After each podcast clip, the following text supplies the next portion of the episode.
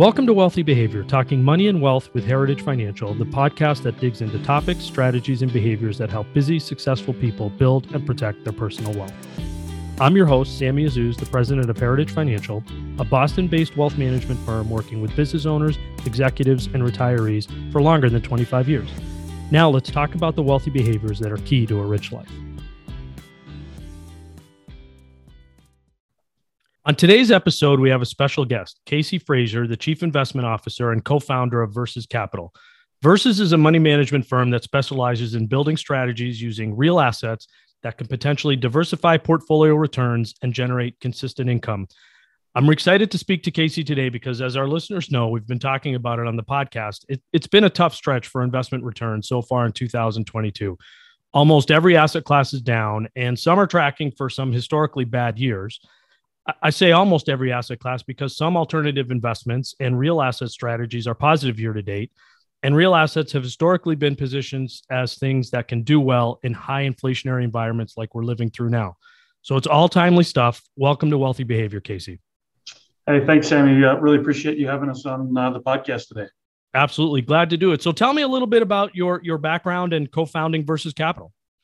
Yeah, so uh, I, I, started my career in, in, finance right out of college and uh, started doing research uh, on, on money managers, both traditional and alternative, and then moved along and, and helped build some turnkey asset management programs and other investment products for, for individual investors and, and, uh, and registered investment advisors across the country and then kind of had a moment where I wanted to move over to the real estate side and started underwriting uh, individual real estate transactions and, and really building out a, a new skill set because I, I, really found that real estate was was really interesting. So started uh, doing individual transactions, you know, walking properties and building models, and and spent uh, a, a, few years doing that and underwriting those individual transactions.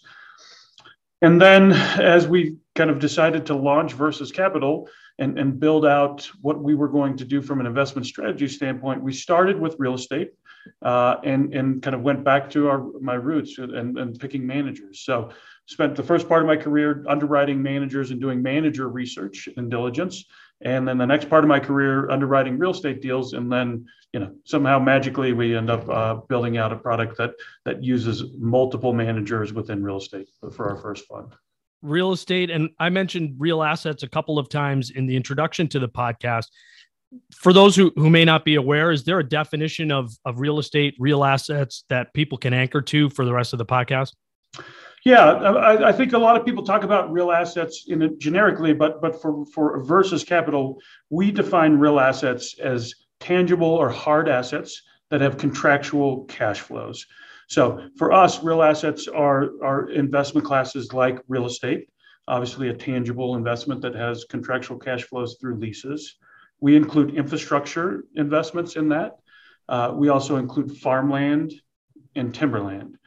Other people may widen that definition and include things like commodities or precious metals or, or tips. Uh, those can all be kind of real as, pulled into the real assets bucket. But for us, we're, we're very specific in that definition in that it's a tangible hard asset with a contractual cash flow.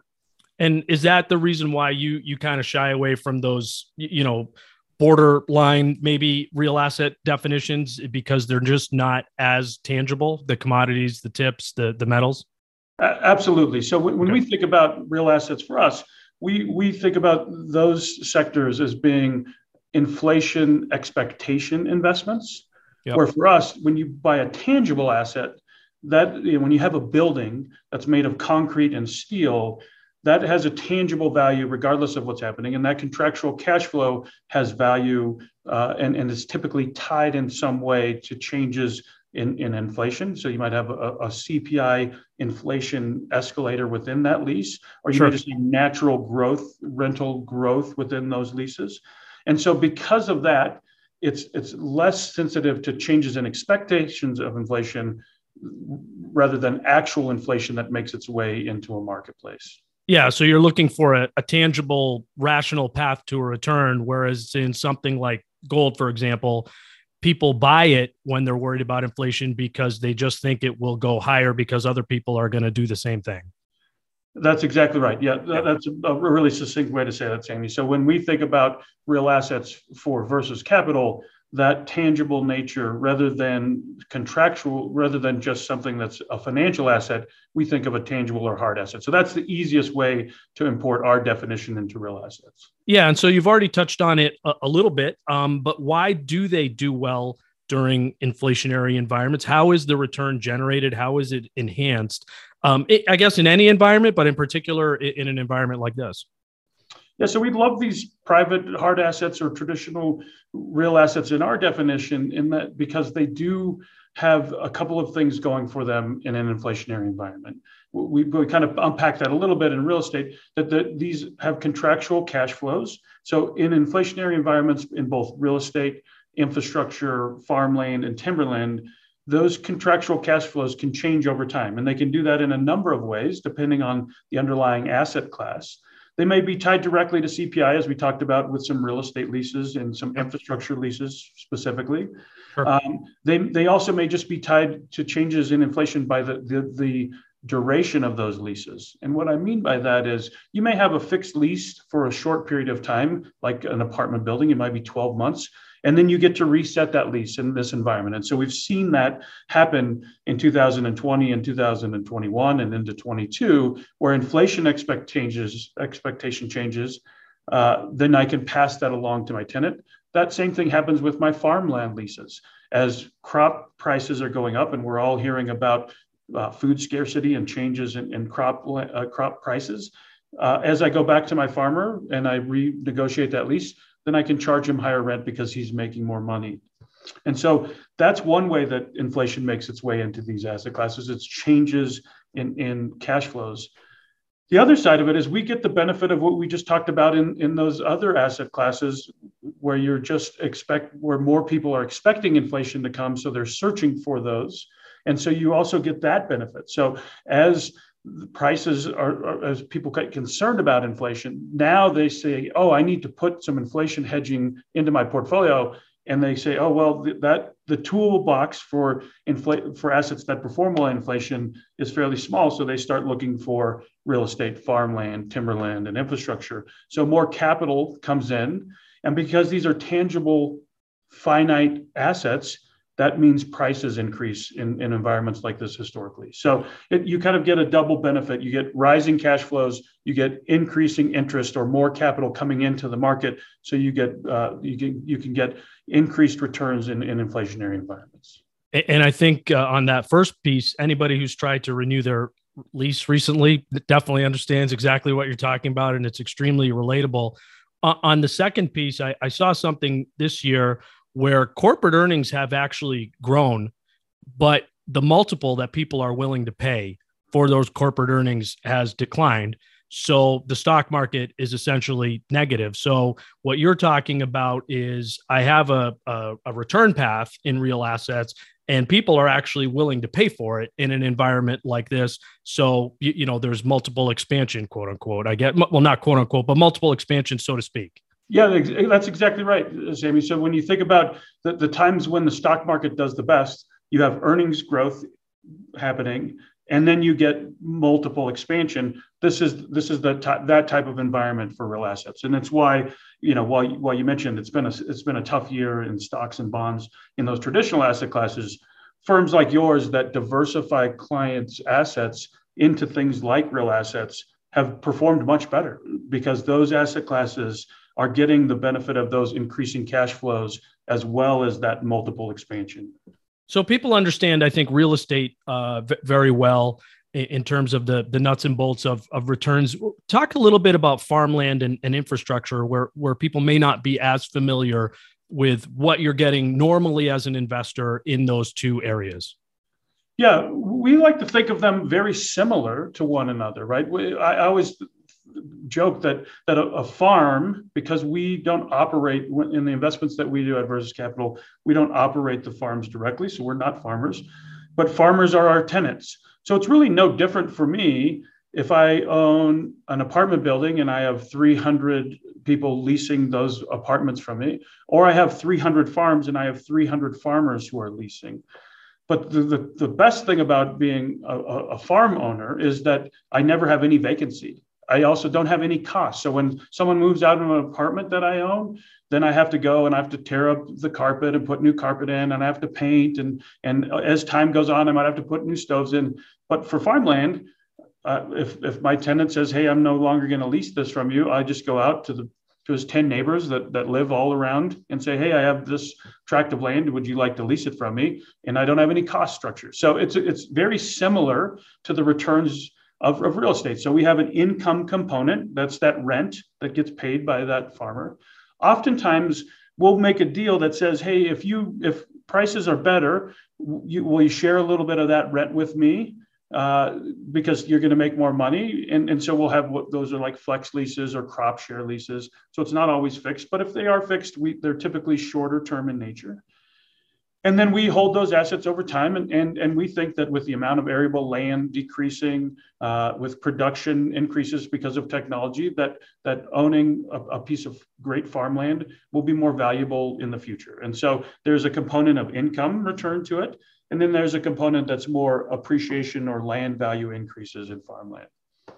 We also think that infrastructure is very similar. Now it's very, very diverse. you could own an infrastructure asset such as a port, like a seaport, or you could, in, in, you know, in, in some part of the world, or and like you could also own a toll road. You could own a utility company that's providing electricity or wastewater treatment. And so there's a lot of different uh, ways to invest in infrastructure but the, the concept is very similar. You will have a contractual cash flow with someone who's using those goods and services. So whether that's uh, you as a, a, a, utility user in your local uh, economy that turns on your light switch and you get a, an electricity bill every month, uh, or you're driving your car on a toll road, the, the, more that people use that toll road, the more income that, that we would generate on those assets. So there's an income component. And then because there's a cash flow tied to that, someone will pay you the value for that cash over time. Just like when we think about the earnings of a company, which should drive values in the stock market, the earnings uh, and the cash flows off of these assets should drive the ultimate value of an infrastructure asset, a farmland asset, a timberland asset, or a real estate asset.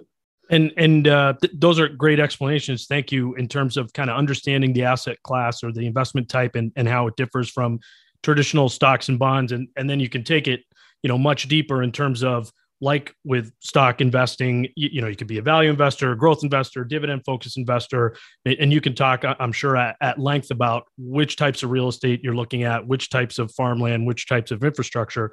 Um, but you know to take it a, a, step back for, for a second you, you mentioned private uh, real assets uh, a few times. And i know that with there's private real estate and then investors can get real estate through publicly traded reits uh, are there public equivalents of infrastructure and farmland uh, uh, investments? And and then uh, you know I'll ask you to kind of elaborate a little bit on the difference between publicly traded REITs and and private real estate. Yeah, yeah, Sammy. So there, yeah, as you mentioned, for real estate, everybody has likely heard about REITs as a way to to get access to investing in, in high quality real estate. There is a listed infrastructure market that buys a lot of those same assets. They can own a toll road or that, that desalination plant. Um, for, for farmland and timberland, there, there really are not. Uh, there are a couple of farmland REITs, but not very many, and they're very small. Uh, there are a few timberland REITs, uh, but again, not very large part of the market. So hard, hard to invest uh, there. And a lot of times in the timber part of the market, those are really uh, vertically integrated. So you, are not just owning the land, you're actually owning the land and the sawmill operations and maybe some uh, trucking part of that. So it's it's much more vertically integrated. So it's a much more operating intensive business than than we typically do than the, than typically is on the private side. So there are public market access points, but they're not as pure play as they are for real estate and REITs that's a great explanation. I, I, wasn't aware of some of those access points and, and their limitations. It, when you think about publicly traded REITs versus private real estate, what are the pros and cons of uh, of kind of going in, in either direction? Yeah, just in interest of full disclosure, we invest in both private and public real estate. We invest in both public and private real assets and infrastructure, farmland, and timberland as well. We think that that having all of the tools in your toolkit makes the most sense. But there are differences, and we tilt our portfolios towards private largely for because of some of those differences. So when you're adding these asset classes to a portfolio, a, multi-asset portfolio, like like you are at Heritage, part of the reason you're doing that is for the diversification benefit. And so, what happens when you put real estate in a, in a REIT into the public market, it acts and feels a lot like public equities. And so, part of the, the reason that you're including that in a portfolio starts to go away a little bit when you include it in the public market. So, there's something that happens when you wrap uh, you know, a portfolio of apartment buildings or industrial buildings into uh, a company that is publicly traded, it partially is traded on the value of the underlying real estate that it owns, but it's also partially traded on what's happening in the broader public equity markets. And so, one simple analogy or way to think about this is, you know, as as money goes into passive mutual funds, and there are a number of public REITs that are in those indices. If money is coming out of those mutual funds, that means they have to sell those holdings, even though that has nothing to do with what's happening at the underlying building sure. that you're owning. And yeah. so there's just a, a, change in the risk and return characteristics. There are a number of other factors that we could go into deeper if you want, uh, including leverage differences, the amount of development, and, and some other operational differences between public and private investments. But but you know there is something that that happens, and that's the same with infrastructure investments. Those timber REITs have some of that uh, as as well as anything in the agricultural space.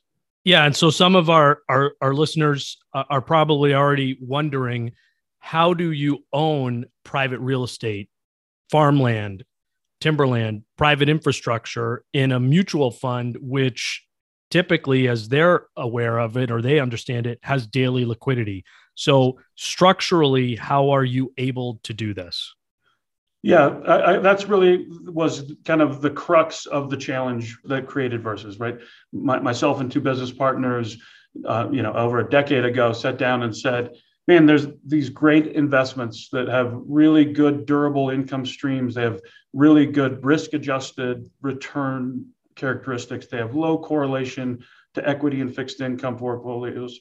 And, and large institutions are the only people who have access to them. And so, you know, we got our hands dirty and said there's got to be a vehicle or a structure. Unfortunately, we would love to do it in a mutual, traditional mutual fund, but because private assets don't have daily liquidity, you're very limited in your ability to include private assets in a traditional mutual fund.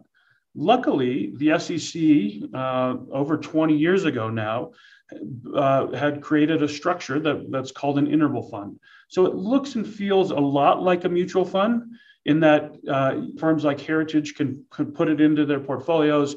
There's a five letter ticker symbol, much like a mutual fund. You could buy it every day. But the caveat is for selling that mutual fund, because it has the ability to have private investments in it, there, there it, only happens four times a year. So there's quarterly redemptions and daily buys. And so this structure is is really used very limited in a limited way when we launched this fund and now we're starting to see more and more asset classes that are that investors individual investors are getting access to uh, that they should have access to that have traditionally only been available to large institutions because of, of this kind of hybrid structure that allows uh, the ability to have private assets with limited liquidity, but uh, not as, as open as a traditional daily liquid mutual fund.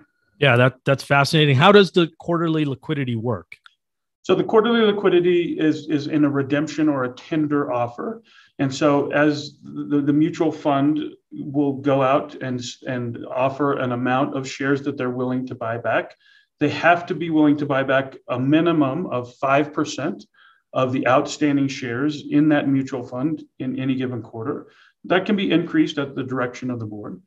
And so that, that tender offer is, is sent out to all the shareholders.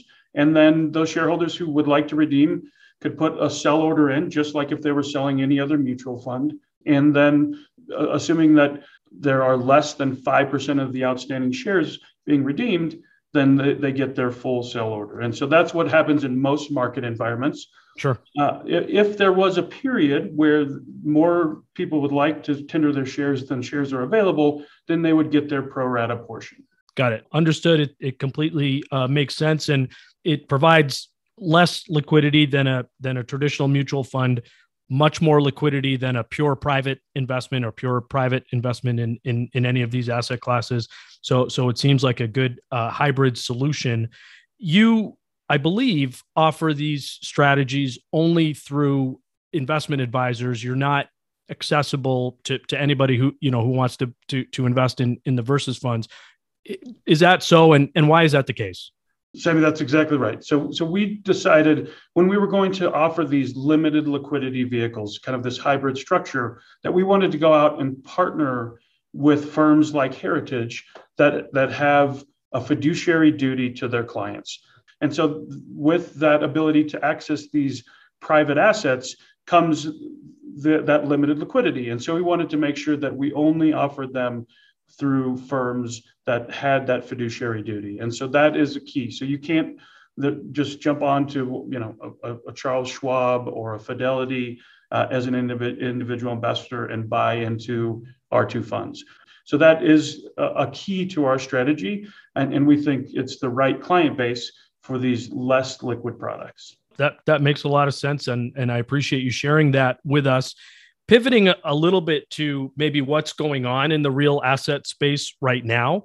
Um, you, you, know positioning myself maybe as the funnel point for some frequently asked questions that we get uh, one of which is commercial real estate. Anybody who's kind of paying attention to hybrid work environments to some cities that are not as busy as they used to be et cetera et cetera people will ask why would i want to have a long-term allocation to commercial real estate what's going on in in that space and and, and what would you say? Kind of what are the pros and cons of it um, just given the environment that we're in?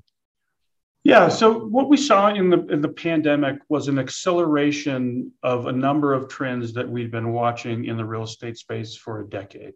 And, and some of those are, are really simple right? You know retail being one of those examples where where people started buying more things online and consuming retail in a different way now, now, that's not a new phenomenon. Obviously, Amazon has built a, a, pretty large business that didn't just happen out of the pandemic.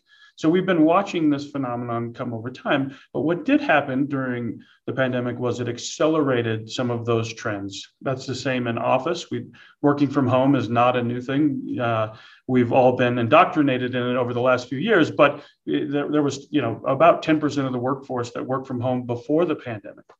And so what we're seeing within the commercial real estate market today is that those trends have just accelerated, but it hasn't changed fundamentally that and made any of those areas of the market obsolete. It's just changed the way that we consume them. And so when you think about retail, we're at a, a, a vacancy rate in the overall retail market at, at a 20 year low uh, because what happened was we realized some of these concepts aren't going to work. We had too much retail in the market. So we've repositioned those assets. We've made them multifamily. We've knocked them down and made them multifamily assets. Or we changed them from uh, you know, a traditional mall and, and we put an industrial building on there instead. And that's what is great about commercial real estate is that it will evolve to the market over time. And so this is a marketplace that today is seeing with extremely strong job market, uh, with a really strong consumer after all of the fiscal and monetary stimulus coming out of the pandemic, we've seen the demand for commercial real estate expand dramatically. And we talked about this earlier, Sammy mentioned when you mentioned that that if you were going to rent your uh, release your apartment, that rents are going up. That's happening across the board in commercial real estate. It's why it's performed really well over the last 12 months, is because the demand is outpacing the supply. Is there any area where that's not the case? Office towers downtown, skyscraper, you know, is or is it? You, you know, hey, these are smart folks, and they'll they'll reposition, and they're not going to let the asset you know not be fully utilized? There's certainly going to be a bifurcation in the market. And, and I'll, go between retail and office because we that bifurcation happened sooner in retail. We saw that the class b and c malls in the suburbs were in trouble a decade ago and we've watched that transition happen. There, there certainly is a portion of the office market that is in trouble Um, as, hmm. as we come back into the work environment, we're seeing a big bifurcation. So, for those markets that have extremely good job growth, that have new high quality office product, a lot of that creative office, if you can think like that, the demand for that space is significant. For older product outside of those markets, some of those markets might be in traditional downtowns where uh, a lot of people are not excited to go back to, where you have, after the COVID pandemic, you have an increase in crime or transportation issues.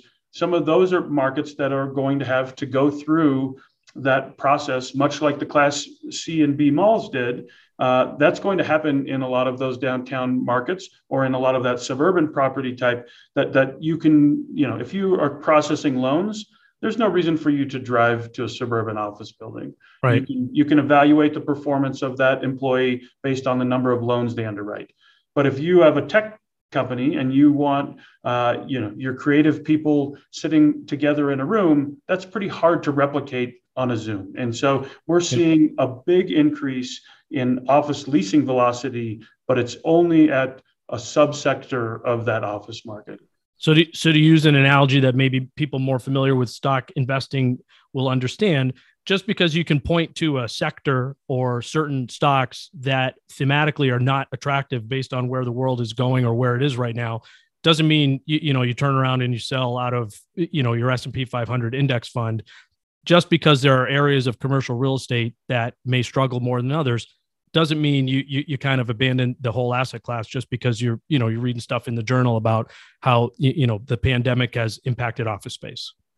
Absolutely jamie. That's a that's a great analogy because when you think about that the underlying market will price those assets right. at, at, uh, appropriately right? Capital will flow into those assets. And so you could buy an office asset or a retail asset at, at, a, at a more favorable price in a current environment than, than you could something that has a better thematic uh, background to it, like a multifamily asset or an industrial asset. So that income component of your return will be lower in those growth sectors, but right. higher in those value sectors. And so when we think about building office portfolios or any of our portfolios, we're, we're, a, we're a core investor. We think there's value in both growth and value, and we want to be more down the middle and balance those two out.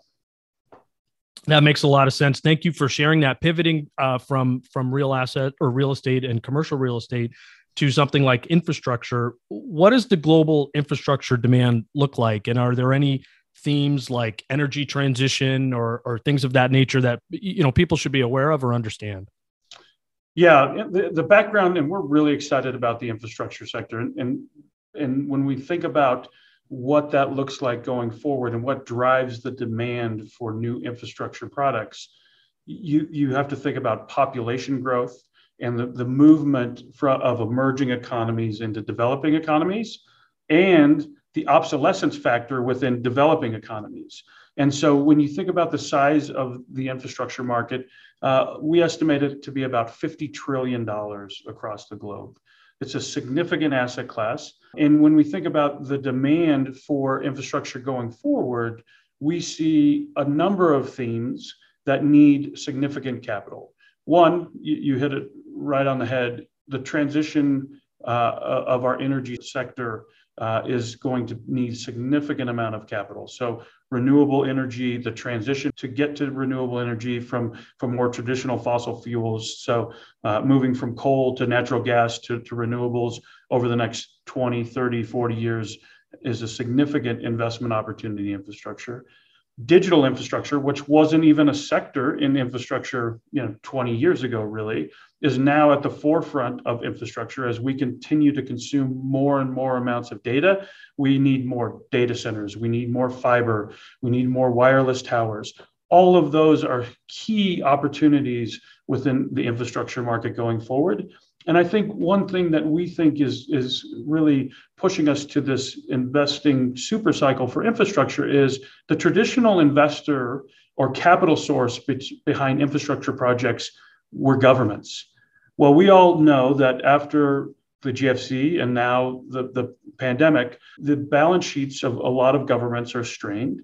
They have other things they need to put their capital into, so that you really need private capital to come alongside public capital or replace public capital in order for the infrastructure of the globe to, to be rebuilt and, and to be continued to build uh, over the next decade or, or more. Got it. No, that makes uh, makes a lot of sense. It's interesting stuff when you when you really dig into it. The other two spaces, uh, farmland and, and timberland, anything going on there, whether it's, you know, how is Ukraine, Russia impacting farmland? Uh, people have seen, I think, a lot of uh, housing construction costs up uh, this year, maybe, and, and last year and, and during the pandemic. W- what's going on in, in, in those two spaces right now? Yeah. Well, let's start with farmland uh, because obviously it, it's a travesty what, what's happening with the, the Russia Ukraine conflict but there are going to be downstream impacts, and we're seeing that make its way into farmland. So, so Ukraine, uh, depending on how you measure it, it, it, and Russia are 30 to 40 percent of the global grain market.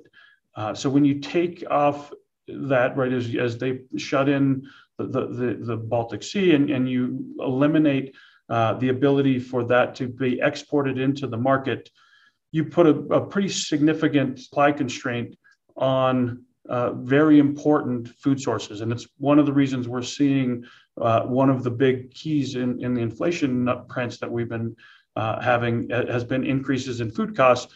That's largely, or, or one of the factors is, is this conflict uh, in, in Europe. And so that's a challenge. It is a global market. As supply comes offline, that puts higher pricing into the market. And so you've seen commodity prices increase within the farmland sector uh, across the board. And so that's that's one of, of the big impacts there. Uh, and so that's a challenge in that market.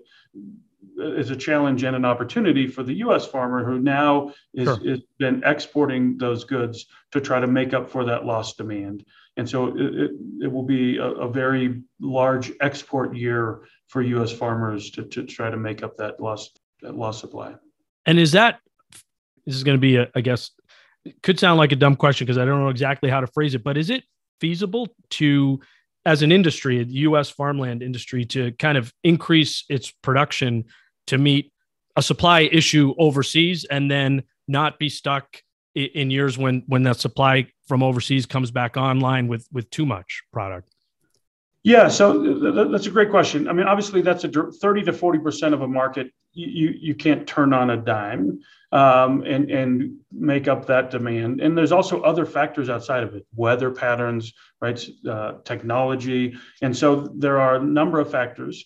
But but you can increase the production, right? It, it's like any other supply and demand market. So if I'm a farmer, there there's a cost at which I'm willing to put more and more resources into expanding production. So in some years, if corn is at a price that is too low to maximize all of my output, then I'll let that land go and I, I, won't lease it or I won't farm it. But in periods like today where prices are very high, and we saw this in the ethanol boom back in, in 2013 and 14, you saw a big increase in the amount of production. And so we, sh- we should see the U.S. farmer pick it up, as well as uh, in, in, South America, those farmers will also be trying to pick up their output because pricing will drive that output. So we should see an impact impact there.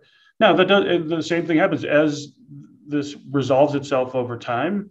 You, you can also cut that back, and, and so if pricing comes back down, that will also have an impact on how much uh, farmland gets tilled and, and, and put into production.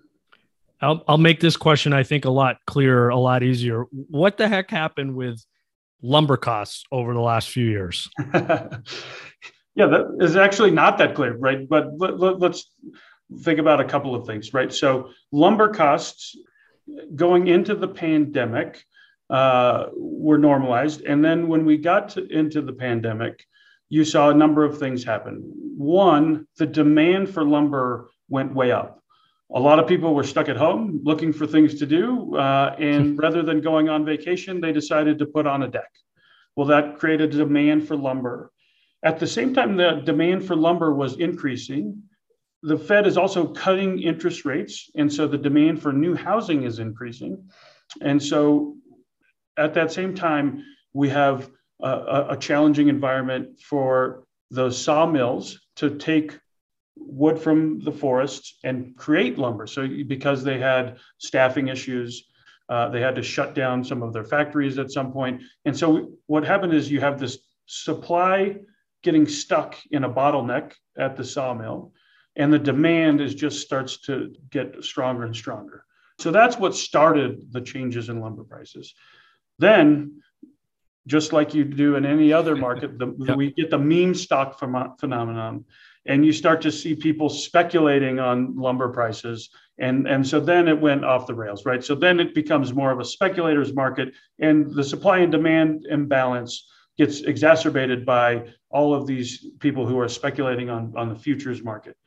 We stay away from all of that. We don't we don't invest in lumber. We want to own the trees and when we want to hold them over time and we try to stay away from that kind of that the financials market again going back to that hard asset sure. nature of it yep.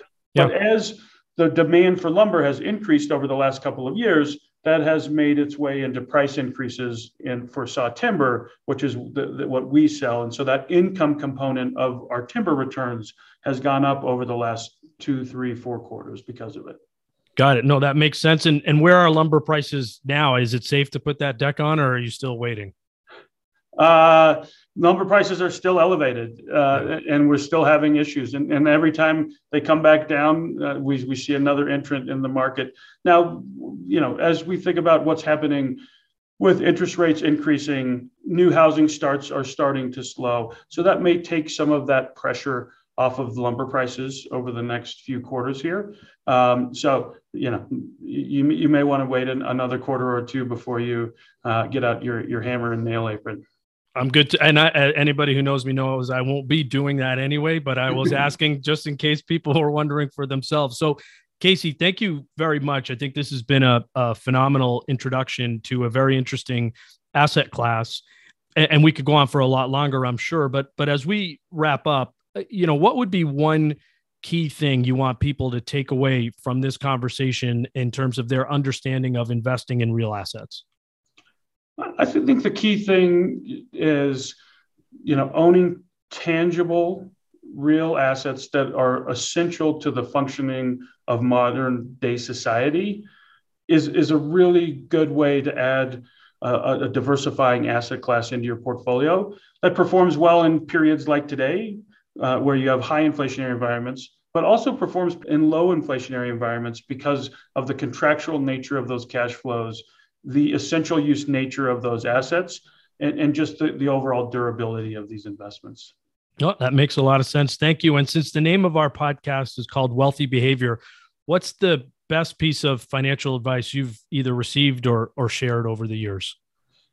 the best advice is to stick with the course, right? I think we get caught up, and especially in today's society, with so much information coming to us and at us, that, that we want to make snap decisions with in our portfolios. And so the best advice I've ever I've ever received and or given, and this was to be from someone else, so I'm just passing this along. That there's is build out a diversified investment portfolio and stick with it. Awesome. Great advice. Casey, thank you very much. Thanks, Sammy. Thank you for listening to Wealthy Behavior. If you found the conversation useful, please consider leaving us a review wherever you listen to your podcast and sharing this episode so those around you can live a rich life too. For more insights, subscribe to our weekly blog at heritagefinancial.net and follow Heritage Financial on Facebook, Twitter, and LinkedIn. Check out my personal finance blog at thebostonadvisor.com. This educational podcast is brought to you by Heritage Financial Services, LLC, located in the greater Boston area. The views and opinions expressed in this podcast are that of the speaker, are subject to change, and do not constitute investment advice or a recommendation regarding any specific product or security. There is no guarantee that any investment or strategy discussed will be successful or will achieve any particular level of results. Investing involves risks, including the potential loss of principal.